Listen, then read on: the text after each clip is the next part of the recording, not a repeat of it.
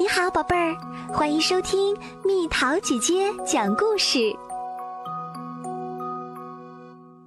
感觉帮你捉迷藏。水先生和他的朋友们正玩捉迷藏的游戏。水先生闭上眼睛，开始数数：一、二、三、四、五。墨鱼马里欧。鲸鱼丽娜、章鱼甜甜、螃蟹利诺和臭臭船长连忙散开，藏了起来。九十八、九十九、一百。水先生数完了数，睁开眼睛，开始四处寻找。朋友们都藏到哪儿啦？水先生随着波浪一路找来，没一会儿。他就看见那边的水里冒出了一团团小墨云，我知道谁藏在那儿了。找到你啦！快出来，马里欧！看到藏在海藻丛里的墨鱼，水先生喊起来：“还有四个没找到呢！”水先生继续寻找。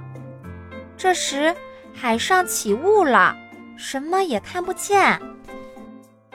鲸鱼丽娜藏在一堆大岩石之间，雾这么大，它和岩石混在了一起。要是看不见了，用不了视觉，还可以用触觉嘛？水先生边想边开始触摸所有的岩石。找到你啦，丽娜！水先生摸到了他的朋友，不禁大叫起来。我之所以能找到你，是因为你比岩石柔软温暖。水先生还要找出其他的朋友们，这可不容易，因为他们藏的都很隐蔽。水先生闭上眼睛，继续寻找，这样能使他更加集中精力去感觉。经过一个海底洞穴时，水先生尝了尝水的味道，觉得水似乎有点甜。甜甜，快出来！水先生好兴奋。我知道你藏在洞里。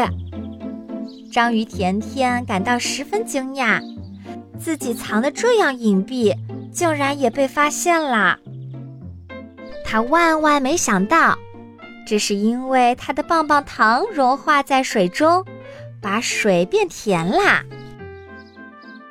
现在还剩下最后两个了。水先生想着，继续在大雾里寻找。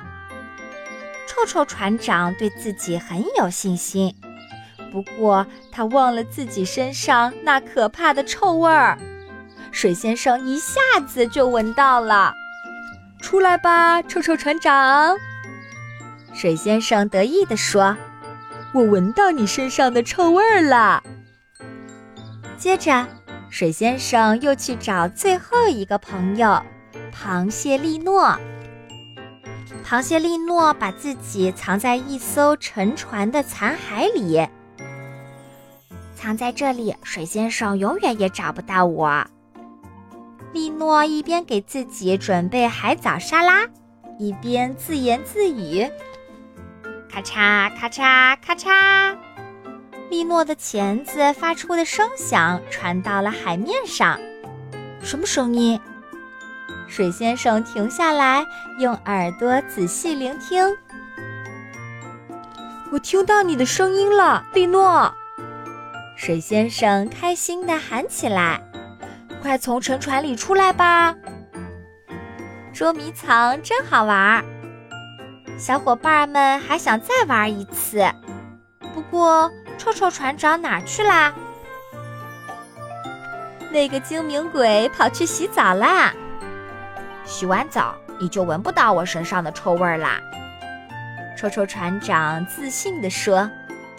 水先生听了笑起来：“臭味是闻不到了，可我能闻到沐浴露的香味儿呀！”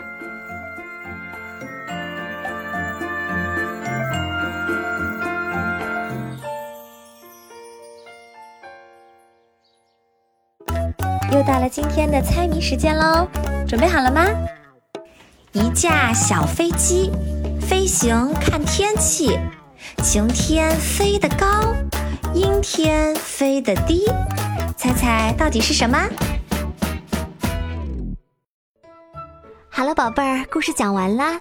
你可以在公众号搜索“蜜桃姐姐”，或者在微信里搜索“蜜桃五八五”，找到告诉我你想听的故事哦。